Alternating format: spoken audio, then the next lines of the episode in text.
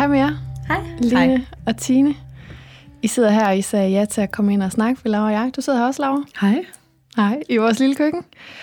Uh, vi har været så optaget af det emne, der hedder det der med, når man nu får en lille baby, hvordan passer man så på sig selv? Skal jeg udradere mig selv fuldstændig, og så bare leve op til, hvad barnet beder om, skriger på, eller er der plads til mig stadigvæk? Mm. Og så vokser barnet op, og det bliver nogle af de samme ting, vi bliver ved med at tænke på. Hvornår er der plads til mig, og hvornår er der plads til dig, kan vi gøre det på samme tid? Og det jeg egentlig har lyst til at starte med at spørge jer om, om I har lavet nogle refleksioner på det der med egoisme. Uh, det kan lyde så negativt, men er det egentlig det? Har I så nogle refleksioner over, hvornår er en mor egoistisk? Vil du sige noget om det, Tine? Jamen nu siger du jo selv, at det lyder negativt, mm-hmm. og det gør det jo også. Øhm, men omvendt kan man sige, hvis man ikke skal tage udgangspunkt i sig selv, hvem skal man så tage udgangspunkt i? Øhm, jeg tænker jo, at når vi møder, jamen så er vi født, eller vi har gået igennem den her barsels øh, graviditetsperiode, hvor vi simpelthen øh, biologisk er blevet indstillet på at passe på vores afkom. Så det der med at være øh, og give den, hvad de har brug for, jamen det skal nok komme. Øh, men derudover skal vi også give den en masse godt. Vi skal opdrage de her børn til livet. Vi skal give den en masse positive vibrationer. Så, så på den måde er vi jo nødt til os selv at have et liv, som vi er glade for. Øh, også selv at have noget energi og noget overskud. Og så må vi jo være især finde ud af, hvor det kommer fra. Og det kommer jo ikke altid samme sted fra, som, som børnenes overskud kommer fra. Så, øh, så hvis man er nødt til at gøre nogle ting for at trække noget, noget mere energi og noget mere glæde ind til sit barn, jamen, øh, så synes jeg bestemt, man skal finde, finde ud af, hvordan man gør det. Ja. Ja, og jeg tænker også, hvad er, det, hvad er det, vi lærer vores børn? Lærer vi vores børn, at... Øh, lærer vi dem, at der er ikke noget, der handler om os selv? Lærer vi vores børn, at vi, vi må ikke tænke på os selv? Og, øh, og lærer vi vores børn, at alt, alt handler om dem? Mm. Hvad, hvad sker der så lige? Altså, hvis vores børn er vores projekter, ikke? Altså, hvis vi hele tiden, vi snakker om de her, hvordan er jeg en god mor, hvordan er jeg en god nok mor, hvordan, og det er hele tiden ud fra rationalet om, at vi skal mindske risiko i børnenes liv, for at det går galt, og børnene skal have det optimale forspring i kapløbet om at blive, jeg ved det ikke, en stjerne, whatever. Mm. Øh, øh, men hvad, hvad gør det? Altså, hvad gør det ved familierne, som det ene, men hvad gør det også ved vores børn? Fordi hvad, hvad, hvad så, hvis børnene fejler? Det, det er der så ikke plads til.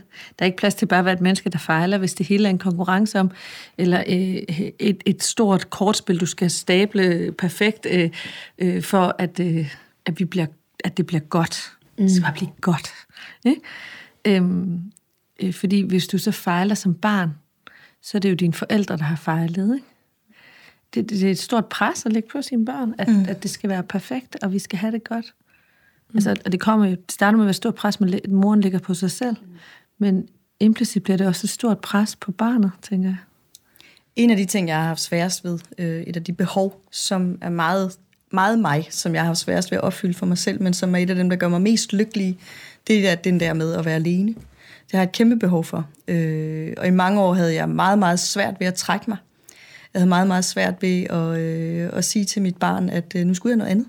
Nu gik jeg op og lukkede døren, eller nu skulle jeg læse en bog, eller nu skulle jeg ud og gå en tur. Øhm, fordi jeg var bange for, at han oplevede det som, at han, jeg ikke havde lyst til at være sammen med ham. Øh, hvilket han jo ikke gør, fordi han har ikke oplevet andre møder end mig. Så for ham er det helt naturligt, at sådan har mor det, og sådan er mor, og når mor så i øvrigt går, jamen, så er der også en far. Så det der med at finde ud af, at, øh, at turde sige højt, hvad man har behov for, det tror jeg, man skal, der, der tror jeg, man skal nå hen. Fordi nogle gange så er det ikke så farligt, som, øh, som det kan være oppe i ens hoved. Fordi barnet har ikke prøvet andet. Øh, så den mor, som barnet vokser op med, er jo helt normalt. Ja. Og måske det også er noget med den der bevægelse, tænker jeg nu, sådan, at man skammer sig over sin behov, fordi man har gået fra at være et menneske, der har kunne agere eller sådan navigere efter sin behov, og så kommer det den der baby, ikke? og så kan dine behov bliver bare sådan bumpet tilbage til stenalderen, mm. ikke? Og så når du ligesom, så når de langsomt kommer igen, så, så er der på en eller anden måde kommet en skam på dem. Har jeg overhovedet lov at have dem?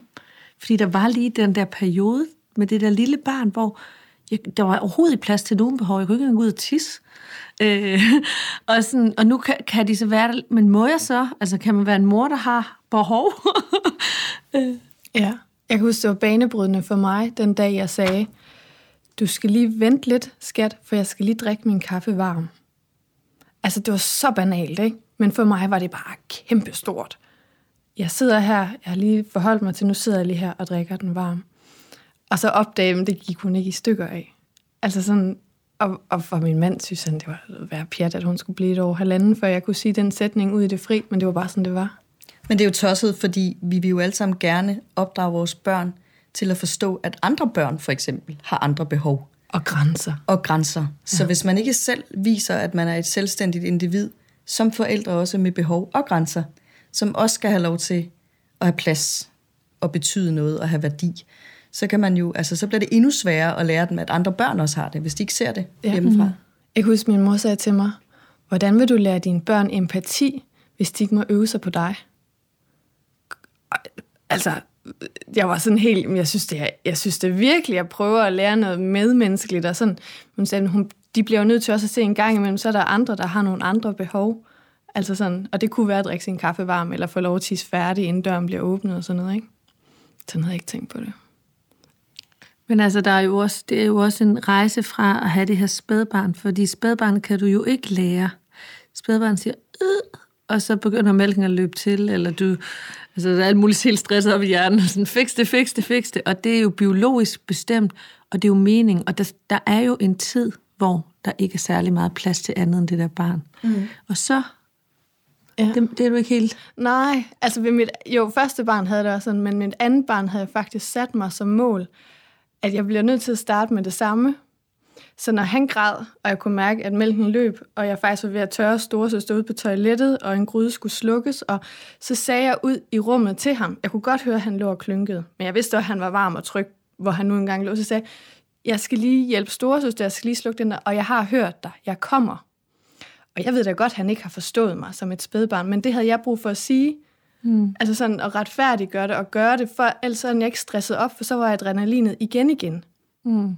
Men, jeg, men, men det, der gik op for mig, det var, at det kan godt være, at man ikke kan lære spædbarnet det, men man kan som mor øve sig i at gøre det, og så deraf få, øh, få det givet videre på en rolig måde til barnet. Jeg har hørt dig, og jeg kommer.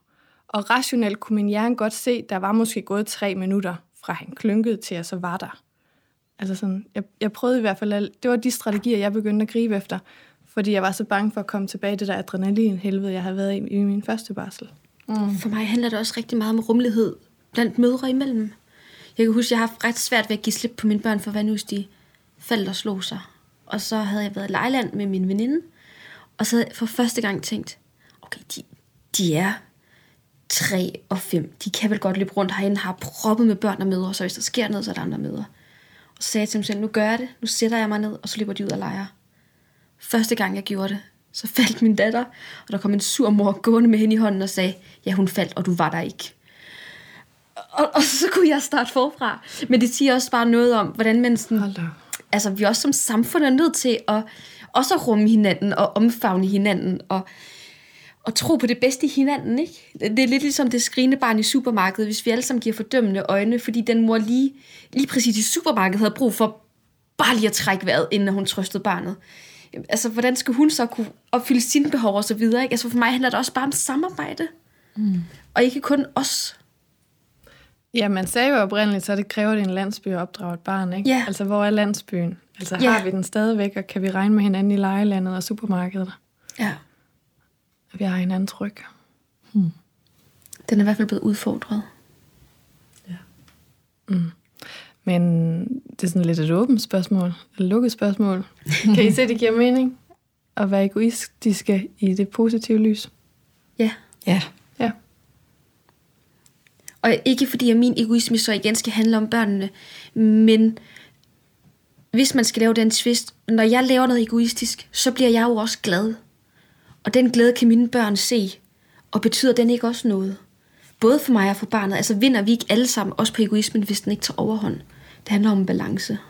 Ja. Jeg tænker også bare sådan lidt afsluttende, at hver gang jeg gør noget uden for huset, væk fra mine børn, om jeg går på arbejde eller besøger veninder, eller sammen med min mand, så har jeg jo taget nogle foranstaltninger, der hedder, jeg sørger for, at du er tryg et andet sted. Mm. Om det er ved bedsteforældre eller veninder eller pædagogerne. Det er jo ikke sådan, at jeg bare går hjemmefra og siger, kan du have det? Altså den synes jeg også nogle gange, vi skal give os selv som mødre. vi, vi tager jo ikke bare hovedet under armen, og så går ud i verden, og så siger, vi håber, det går godt. Vi tager alle mulige foranstaltninger for, at barnet har det godt, der hvor det nu bliver passet på, ikke? Men vi er jo tilbage til det, som du sagde, Laura. Mm. Det her med at gøre børn til projekt. Altså det er jo derfor, den der egoisme-tankegang er der. Fordi vi sætter barnets behov på alle måder, og uanset hvor lille eller stort barnet er, så sætter vi barnets behov højere end vores egen. Øhm, og for os, min mand og jeg, vi har i hvert fald ikke født et barn til at være projekt. Vi har født et barn og lavet en familie, hvor der er tre mennesker, som har deres behov, uagtet hvor gammel man er. Og selvfølgelig ja. er der nogen, der er forældre. Øh, og så er der et barn, som selvfølgelig har nogle behov, som han også skal lære at få styr på. Og det tager langsommere, end, end vi ligesom er, ikke? Men, øh, men vores behov er også vigtige i den træenighed, vi har. Ja, hvor I er på en rejse sammen, I føles sammen, altså hvor det der med at føle sammen i livet, når du er på rejse, skal du ikke være perfekt hele tiden. Du er på rejse, du er på vej ud for at opleve noget. Øh, øh, men det er ligesom, når du så kommer hjem i det der hus, og så, så skal alt være perfekt i det der hus, så skal du bygge et stort slot og sådan noget. Hvis man nu så sig selv som en rejsende i livet, og man fuldtes med den der mand og de der børn, og, og så opdager man ting sammen. Og ja, så falder barnet og slår sig, ja, så falder far og slår sig. Så kommer vi op igen, og så oh, skal vi lige over den der bro, og så, nej, lad os se, hvad der er derovre. Ikke? Så er der bare sådan lidt mere plads. Mm. Ja. Jeg har faktisk fået sådan, at jeg føler mig lidt som sådan en sol. Altså, men jeg skal selv aktivt gøre noget for at skinne. Øhm, og det kan være alt muligt, der gør fylder mig op, at jeg føler, at jeg skinner på min medmenneske, eller sådan giver energi. Øhm, og ikke kun positivt og snakker sødt og rart. Det kan også være at have overskud til at tage diskussionen færdigt.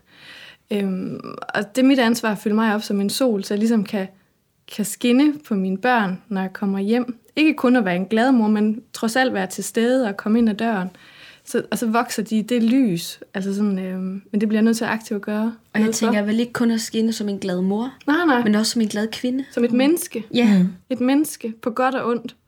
Og, og de dage, der, der er hårde, fordi der sker noget, som man bliver ked af, altså få lov at give, give mig plads til det også. Altså sådan at være det der hele menneske.